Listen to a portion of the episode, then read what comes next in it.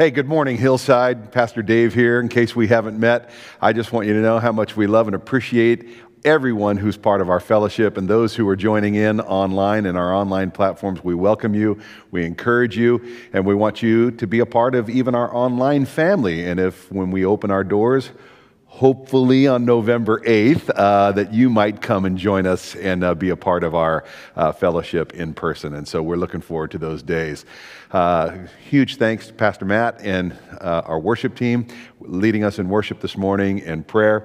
And uh, we're diving into our study again in the book of Acts. We're in Acts chapter 12. So if you want to grab your Bibles and flip open to Acts chapter 12, we'll begin in just a moment.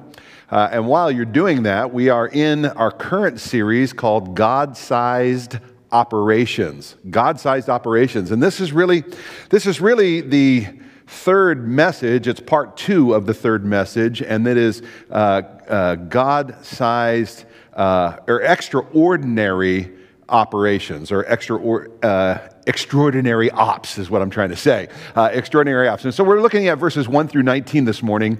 And, uh, but before we get started, I wanted to remind us about a couple of scriptures and a couple of stories in the Old Testament because we really are looking at some supernatural occurrences. And today, the main focus is I, want, I believe that the Spirit of God is revealing something about the condition of the church and then an assignment for the church, and I don't want to alarm you, but I have five things to look at in terms of the condition of the church, and I have 12 things that you and I, on a supernatural level, need to be uh, about. So, yes, that's like 17 points on this morning's sermon. So, haha, buckle your seatbelt and let's get ready to roll. All right, so remember this. Remember this. First john chapter 4 and verse 4 reminds us reminds us that he that is in us is greater than he that is in the world. He that is in us is greater than he that is in the world.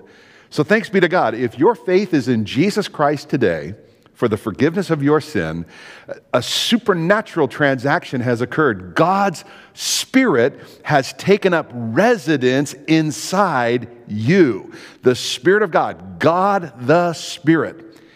God is dwelling in you. You have become a partaker of the divine nature. Come on, that's epic. Greater is He that is in you than He that is in the world. The He that is in the world, it's the forces of evil. Satan is at the head. Some one third of the angels of heaven, Revelation tells us, went in Satan's rebellion, and they are fallen angels, and they are reaping havoc in the world. But be of good cheer. Jesus has overcome, and he has caused us to be more than overcomers. So thanks be to God for that. And, I, and I'm reminded, I'm reminded of the story of Elisha, the prophet, in 2 Kings chapter 16. You see, there was an Assyrian army that encircled them entirely, and Elisha's servant went out and looked and saw the vast army.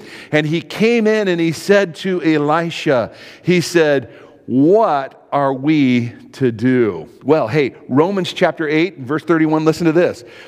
What then shall we say in response to these things? Hey, no matter the army around us, what should we say in response to these things? If God be for us, then who can be against us. Come on. He's going to build his church, and the gates of hell will not be able to stand against it. Come on. We have the victory in Jesus. And it's not by might, not by power, but by my spirit, says the Lord. And I believe that there's some intelligence, military intelligence in our text today, but let me take you a little further in 2 Kings chapter 6. You see, he said, What are we to do about these things? Oh, my master, what are we to do? Maybe you felt that way before. You've looked at your circumstances and you've cried out to God, Oh, Master, oh, Jesus, what am I to do? Well, the response do not be afraid. Do not be afraid. I cannot emphasize that as children of God, just like part one of the message, last week, we talked about earnest prayer, the fervent, effectual prayer of a righteous man availeth much. We must be in earnest prayer. And secondly, like Peter, on the night before he knew certain death, he was asleep. Shalom, in perfect peace. We must let the peace of God rule and reign in our hearts. Do not be afraid. Do not be afraid. That's what the, that's what the prophet said. And then he said these words For those who are with us are more than those who are against us. And you, you know the rest of the story. He prayed that the eyes of the servant would be open, and as his eyes were open, he saw all around on the hill angels on chariots of fire. Come on, this is epic. Second Kings chapter 9, or Second Kings, that was Second Chronicles chapter 6. Second Kings chapter 19 tells us in detail what transpired, and there was earnest prayer that night, and Hezekiah the king, no, that's a different story. Uh, there was earnest prayer that uh, eyes would be open, and his eyes were opened, and again, there was more with us. And again, let me tell you the next story. The next story is absolutely radical. Second Chronicles chapter 32, verses 7 and 8. Second Chronicles chapter 32 is the story of Hezekiah and is the story of Sennacherib. Sennacherib, the Assyrian king, he had besieged the city. Jerusalem is besieged, and all kinds of things are happening, and Hezekiah prays earnestly, a humble prayer, and he calls for Isaiah, the son of Amoz. And Isaiah sends word back to him that he is going to fight the battle. It's fascinating, but listen to what it says in verse 7. It says, Be strong and courageous, and again, do not be afraid or discouraged because of the king of Assyria. Listen, I want you to understand something. One of the names of Satan He's got like 33 different names or idioms in the Old Testament, and one of those is the Assyrian. So, in typology, you can know that this is like the children of Israel or the children of God being attacked by the devil, the Assyrian. He says, Do not be afraid or discouraged. Praise God. Why? Because we can be strong and courageous because it says, uh, he goes on to say, Do not be discouraged before the king of Assyria and the vast army with him, right? Third of the angels, vast army with him. For there is one, there is a greater one with us than with him. A greater one with us than with him. For with him is only an arm of the flesh. He's powerless unless we cooperate with him. But with us is the Lord our God to help us and to fight our battles. Hey, praise be to God. There are multiple upon multiple upon multiple sermons in what I've just shared as a prelude to where we're going to be in Acts chapter 12. Acts chapter 12. And I'd like to pick up in Acts chapter 12, and I want to read verses 1 through 19, but I'm probably going to commentate as I go, so we'll see how far we get. Uh, but it says this Now, about that time, Herod the king stretched out his hand to harass some from the church. Now, this, this particular Herod, uh, this was Herod Agrippa I, the grandson of Herod the Great. His father was Aristobulus. He was one of the sons who was murdered by Herod the Great. He is the nephew of Herod Antipas, the one who ordered the death of John the Baptist. And he's the father of Herod Agrippa II, in which Paul in chapter 26 makes his appeal. And so, he is a descendant of the Maccabees by his mother, educated in Rome, had a good relationship with the Jews in his attempt to keep the Jews on his side, he makes decisions that violate. And that's part of what the tail end or the third point of last week's message. And I talked about the home plate in baseball being 17 inches. And he was influenced by the people. The fear of man will prove to be a snare. And as a people pleaser, he stretched out home plate. He widened home plate. He changed. And you and I, this is our rule of faith and conduct. This is our home plate. This is our 17 inches. Well, this Herod, this Herod, it says, he to harass some or certain from the church. This was the leaders of the church. So here's the thing it's a military intelligence that our adversary, the devil, roaming around roaring like a lion, seeking whom he may devour, we can know that he is assaulting the leads of the church certain of the church were the leaders, James being one of them. Then he killed James, the brother of John, with the sword. Now, this, this brother of John delineates who James is. And just by way of reminder, there are at least three James James, the son of Alphaeus, that's not this one. James, the brother of Jesus, that's not this one. This is James, the brother of John. They're also known as the sons of thunder. You remember in, in, the, in the Gospels, it was James and John's mother who came to Jesus and said, Hey, when you come into your kingdom, can, I, can my boys sit on your right and your left? And Jesus said, Can you drink of the cup that I am going to drink? And the boys responded, Yes. And he said, You will. Well, this is a fulfillment of Jesus' prophecy in relationship to James. He drank the cup he was beheaded with a sword. And so, Jesus later said, or in that conversation, he says, It's not for me to determine who is going to sit on either side of me at that time, but this is who we are referring to. And so James was put to death. And because he saw that it pleased the Jews, he proceeded further to seize Peter also.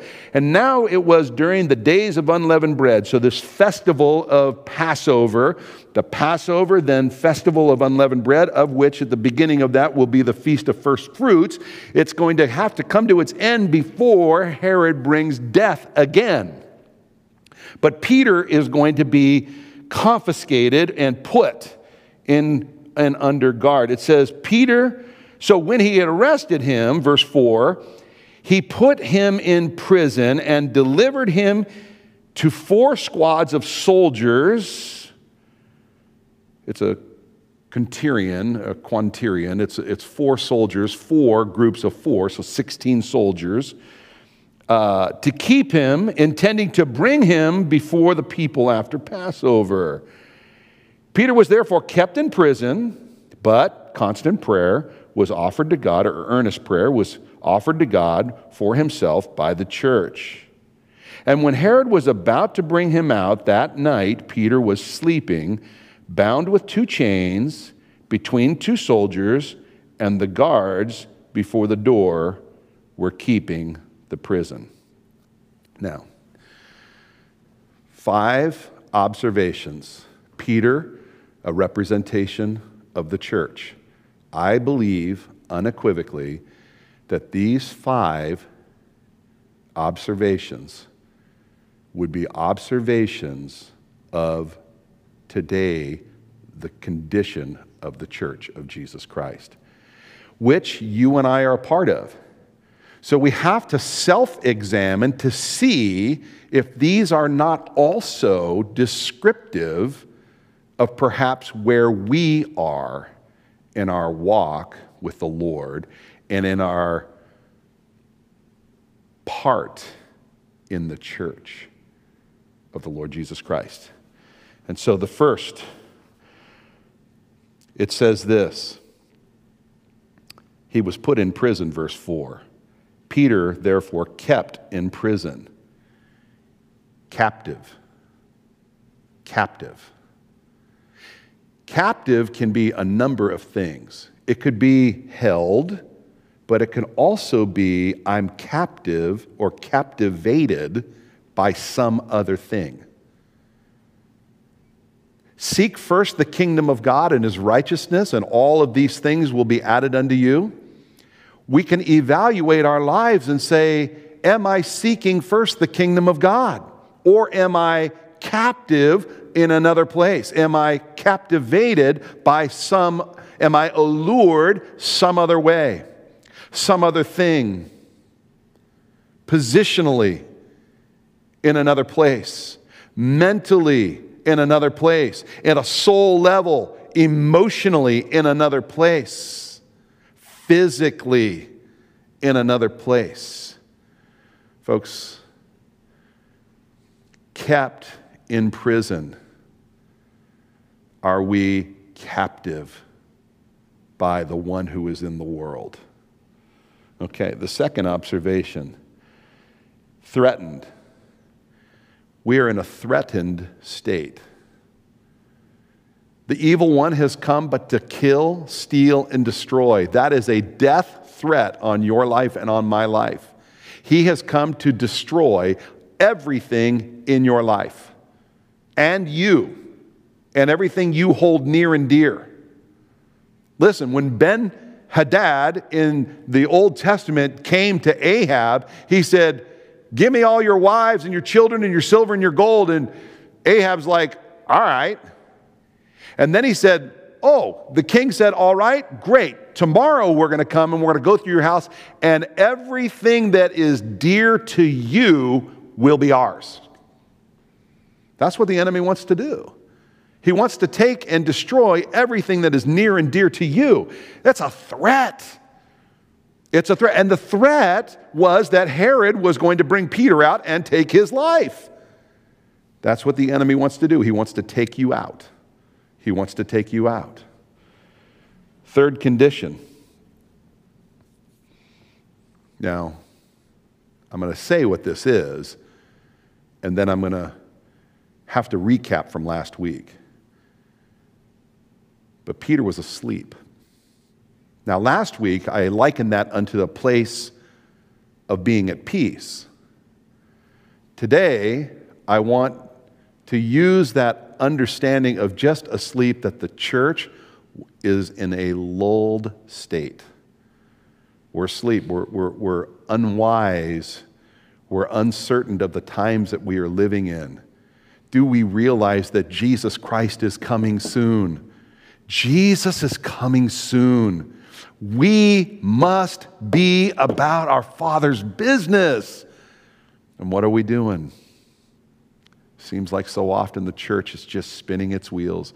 The churches in any given community are not collaborative together with a vision and a mission of how to reach every house, every home, every man, woman, and child with a clear presentation of the gospel of Jesus Christ. Oh God, help us and wake up the church. We talk about revival, folks. We need an awakening before we can have a revival. We need an awakening. I guess they might be one and the same, but at the end of the day, the church needs to get up Get up. What about you? Are you awake? Are your eyes open? Is your head up? We must have our eyes fixed upon Jesus. Listen, I, I love, you know, when you walk in uh, to the Sistine Chapel in Rome, you cannot help but do this. And you'll begin to do this. And for as long as you're in that chapel area, your head will be looking up. And I believe that that is the state that the church needs to be in. We must have our eyes up, looking to the Lord, looking toward heaven. The Bible says, Look up, for redemption draweth nigh. Jesus is coming soon. We must be awake. Okay, number four, bound. Bound. It says, he was in bondage with shackles, fetters, chains between two common soldiers, two guards. And, and that prison, by the way, is a dark place. That prison, by the way, is uh, it's a closed room made of stone with a door that's solid. He's kept in prison and he's in bondage. Listen, we may be captivated, and some of the things that are captivating us may, in fact, be a bondage for us. Are you bound by something? Are you bound maybe by some sin? Are you bound by some fetter that's holding you fast. Look, God wants to cut the cords that hold men fast to sin. Oh Lord, set us free. Hey, He has, but the church remains with the chains upon them. Bondage. And then the fifth is, I would say, in a state of watched and guarded. And why do I say that? Because the text tells us this it says, He was kept in prison. Then it says, uh, He was bound with two chains, which I would say the bondages in the lives of the followers of Christ today in the church may be multiple. Maybe multiple. It may not be just one, it may be many, many forms of bondage. Okay, two chains between two soldiers and the guards before the door, right? So that he's, he's bound by two men who are certainly keeping him, then he's being watched by others who, if something happens here, they can step in and ensure that there's no freedom. There is, I, I would call it oppression. There is an oppression on the church by the forces of the evil one. We've forgotten that greater is he that is in us. We have forgotten that the battle is the Lord. We have forgotten that we're not to be afraid. We, are, we have forgotten to take courage, be of good cheer. We have forgotten all of those thoughts. Listen, what did Moses tell the children of Israel when they turned around at the Red Sea and they saw Pharaoh and all of his army and the chariots coming after him? He said these words Do not be afraid, stand firm, and you will see the Lord's salvation. For which, uh, he says, which he will accomplish for you today. The Egyptians you see today, you will never see again.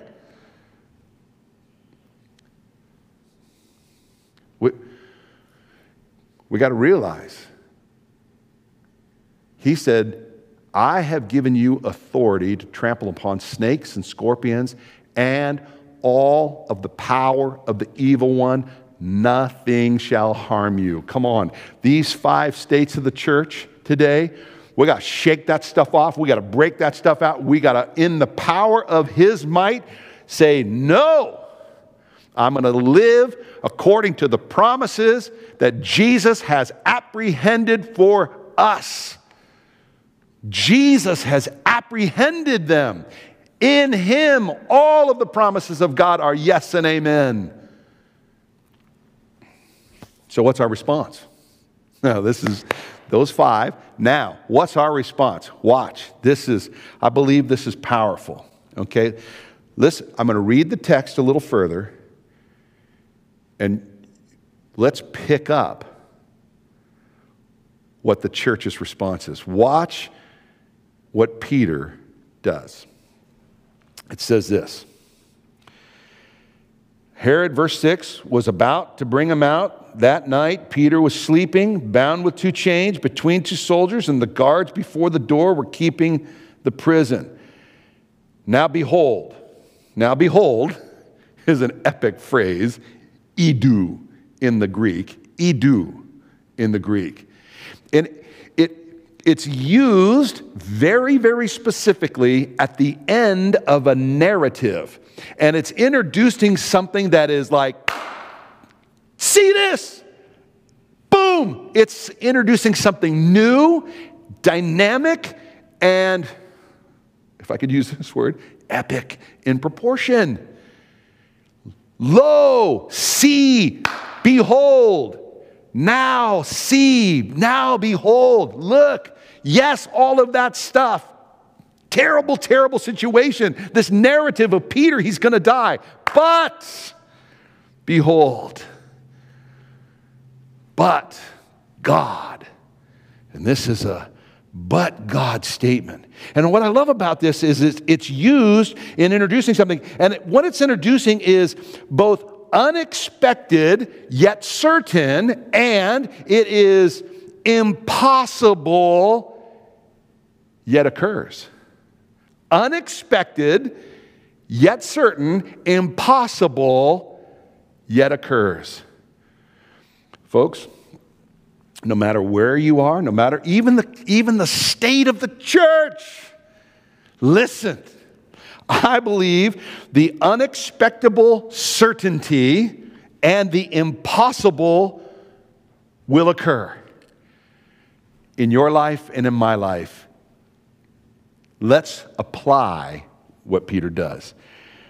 Now, behold, an angel of the Lord stood by him. The angel, this, this, this word stood by, it, it, it's, it's, like, um, it's like he was standing there, but now he has presented himself. He's, it's like the veil has been opened up to now he's visibly seen.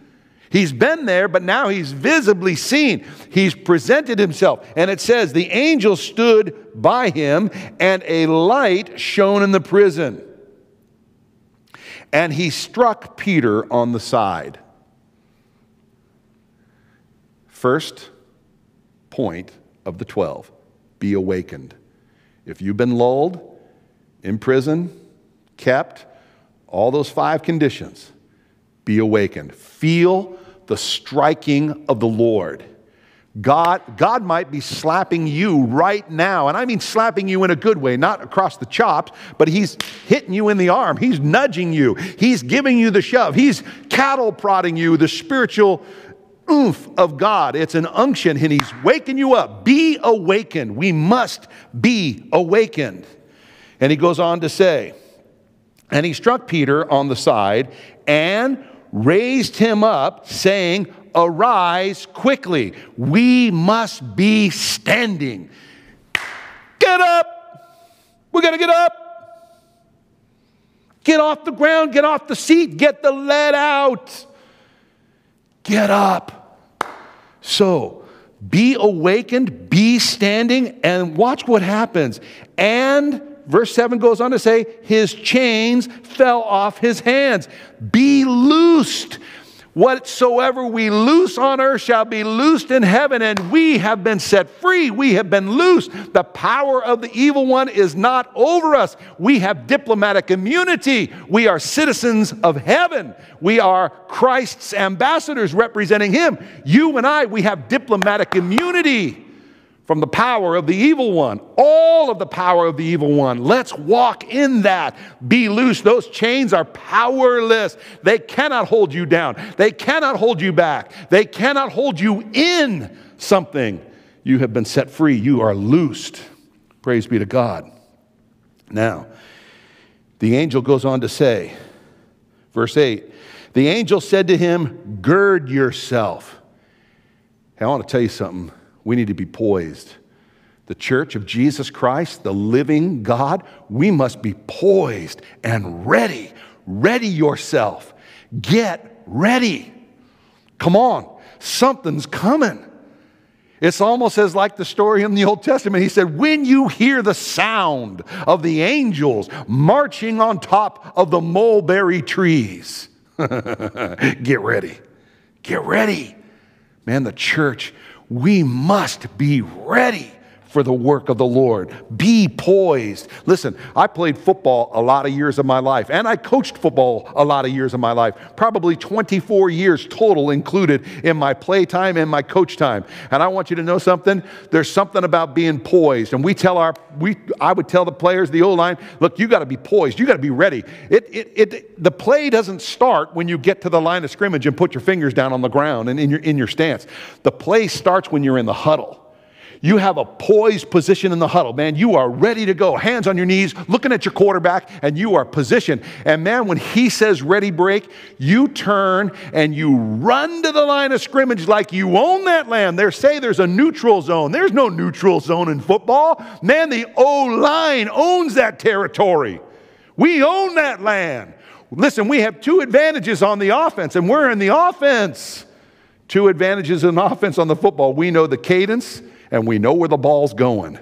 And, gang, we aren't going to give any of those up. We know the cadence. We know the count. When our, when our QB says go, man, we snap the ball and we're already in motion. And I always would coach the center and I said, look, the snapping of the ball has three motions. You're stepping with your foot as you're snapping the ball and you're popping your hand up to catch someone on the shoulder pad as they're starting to make their movement. But you're owning the zone. And that is the deal. Guys, we must be poised. I might get a little excited here. Okay he says, gird yourself. And then he says, and tie your sandals. We got to cinch it up, man. It's time to cinch it up. In your life, what loose ends do you have? What things are you letting go by? You look down and you see your shoelaces untied and you keep walking. No, it's time not only to tie your shoes, but to cinch them up. I remember when my sons, started wearing skateboard shoes when they were young kids and they wanted to leave the laces all super, super loose. And I can remember as a dad saying, Hey man, cinch those shoelaces up. And they're like, No, dad, that's it's cool this way, or whatever they were saying. Or maybe there was just a, that was their form of rebellion. dad wanted them to have their shoes tied tight. And they're like, uh, Can we wear them loose, dad? Come on. Anyway, look, folks, church, brothers and sisters, we got to cinch up, tie up our loose ends.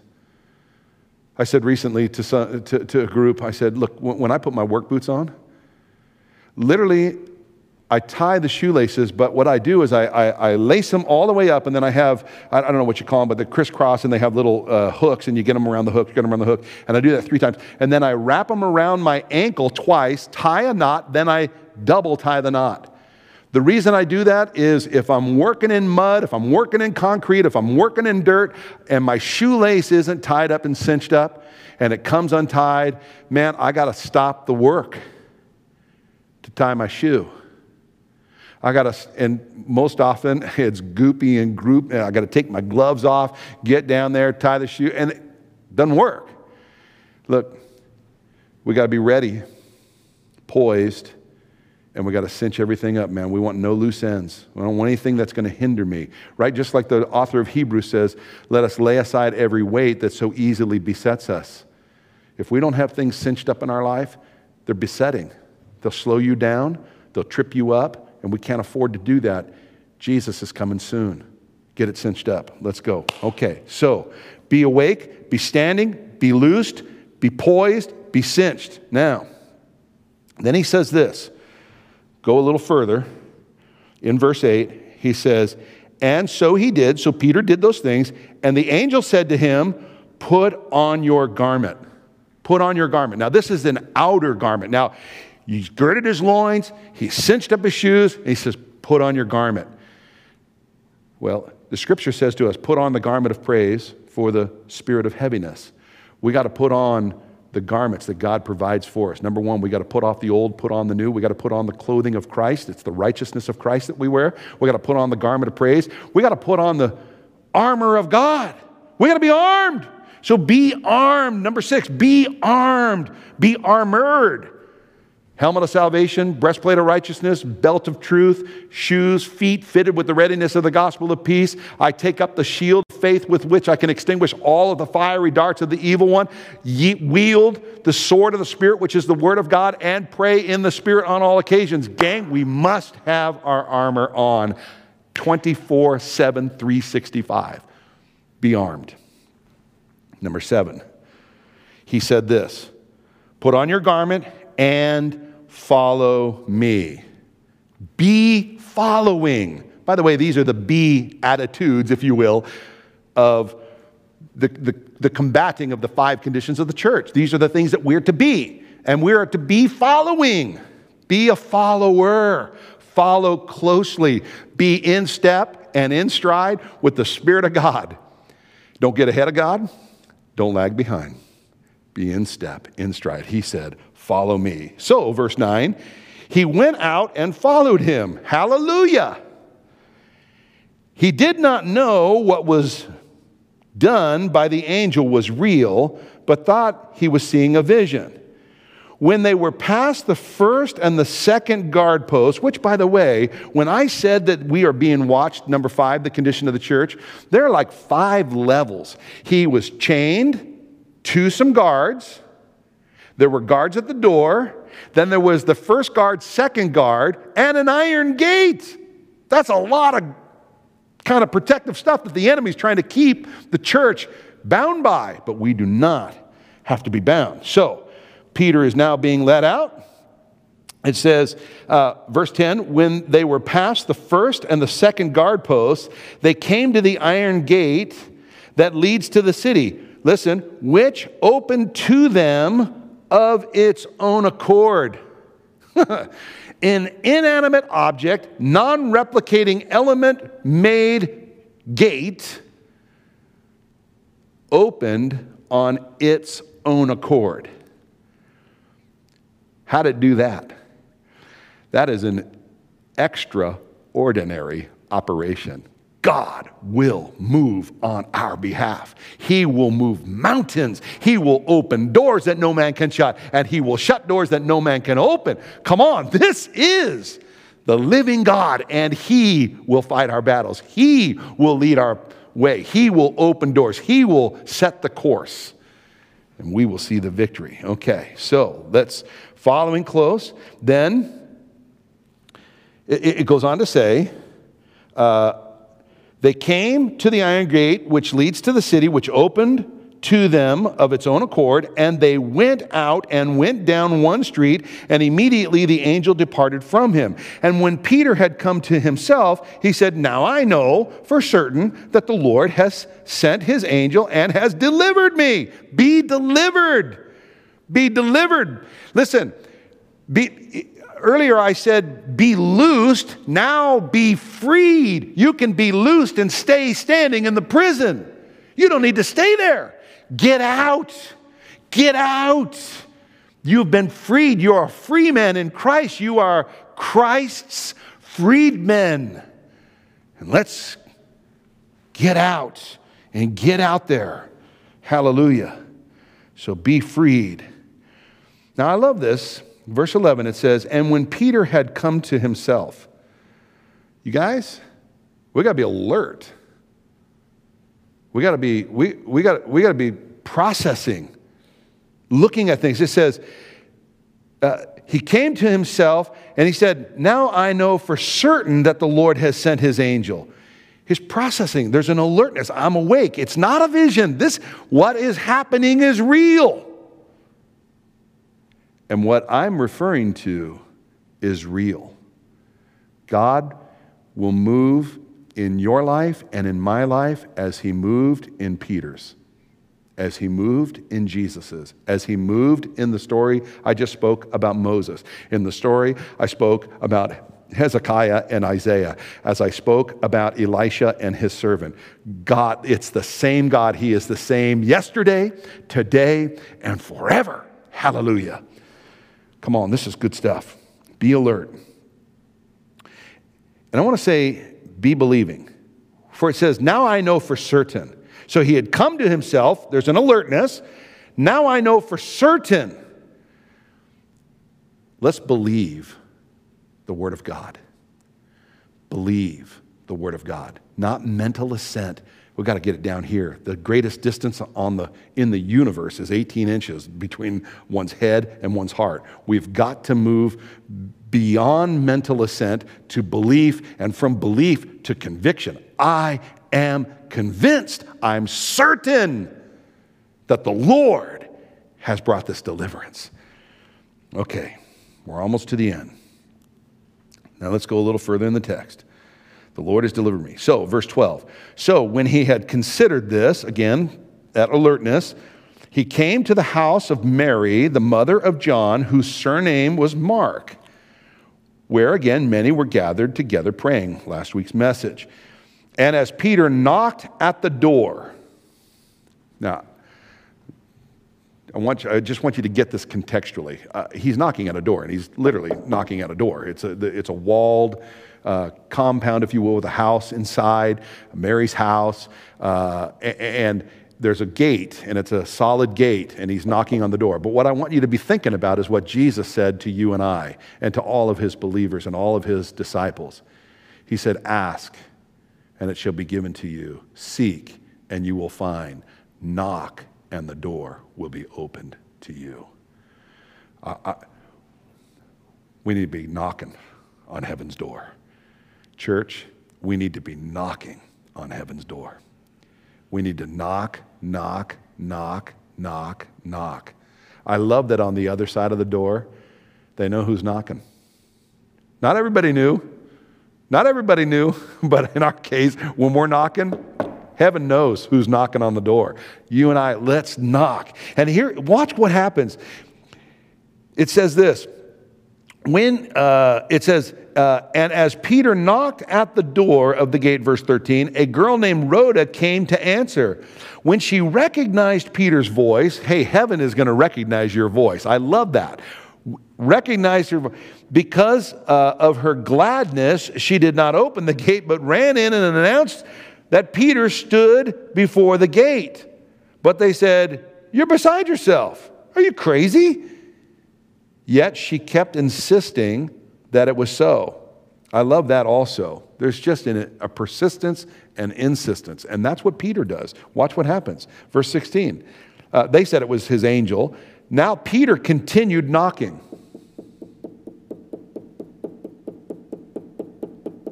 Has heaven been quiet?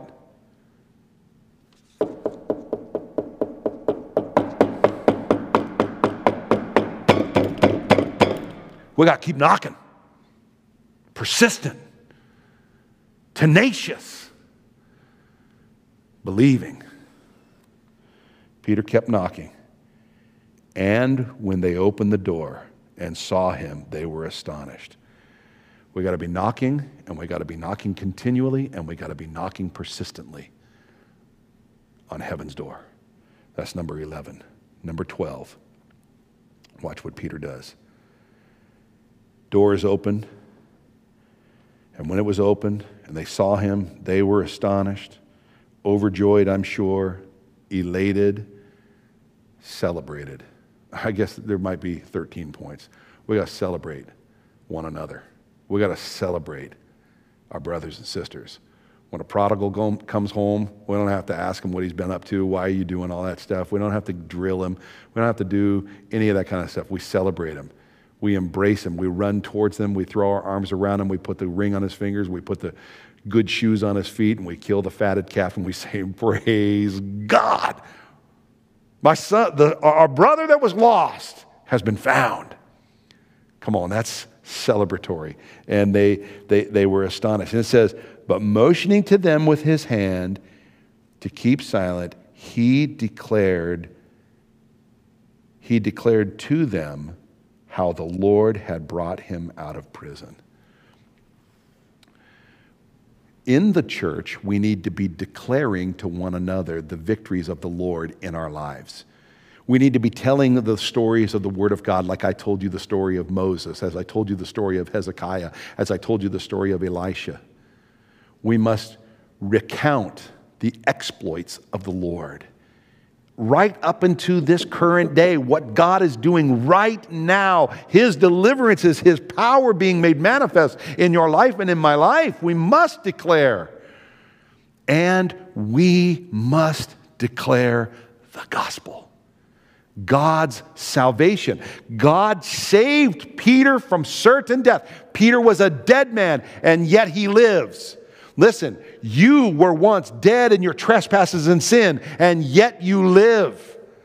Christ has brought life to you, and we must convey the gospel. And with that, if you are watching today and you have not received Jesus as your Lord and Savior, we, we cry out to you be born again, receive the grace of God in Jesus. Christ died for you, and He has made possible for you to be rightly related with our Father in heaven, to have your sin debt canceled. The wages of sin is death, a death that we deserve. Christ took. He took death and died in your place and in mine receive the Lord. The Bible says if we confess Jesus, we shall be saved. If anyone who calls on the name of the Lord shall be saved. Romans 10 13. The Bible says that confession is made with the mouth. We make Jesus Christ as Lord. We make confession. And belief is in the heart, believing that God the Father has raised him from the dead, that God has raised him from the dead, we shall be saved. Oh, we cry out to you and we I use an old term, we beseech you. Do not harden your heart today. Receive Christ now. Make that declaration. Make the declaration with me. I confess I'm a sinner. Oh God, thank you for your plan of salvation. I receive Jesus as Lord and Savior. Jesus is Lord. Jesus is Lord. And I believe in my heart that God, you raised Christ from the dead. And I thank you for the forgiveness of my sin. I thank you, God, for the canceled debt that I owe. I thank you, God, for the gift of eternal life. And I thank you that my name is written in your book. Listen, and we pray that in Jesus' name. And if you prayed that prayer, we want to welcome you to the family of God. Thanks be to God. We welcome you. If you live in the Clackamas area, we encourage you to come and be a part of our fellowship. If you're living in some other area, let us help you find a church. You can contact us at info at hcfclackamas.org, and we will find a church that is a Bible teaching church in the community that you live in, and we'll help you get connected. Our desire is that you would grow in the grace and knowledge of our Lord and Savior Jesus Christ. And so, all those things being said, to the rest of the church, hey, the condition of the church is those fivefold dispositions and uh, the, from, from being uh, captivated, from being in a uh, threatened, asleep, bound, and watched state, we can actually live in those 13 different dispositions. And I want to encourage you, as a member of Hillside Christian Fellowship, to walk in that newness and walk in the power of the Lord. Thank you.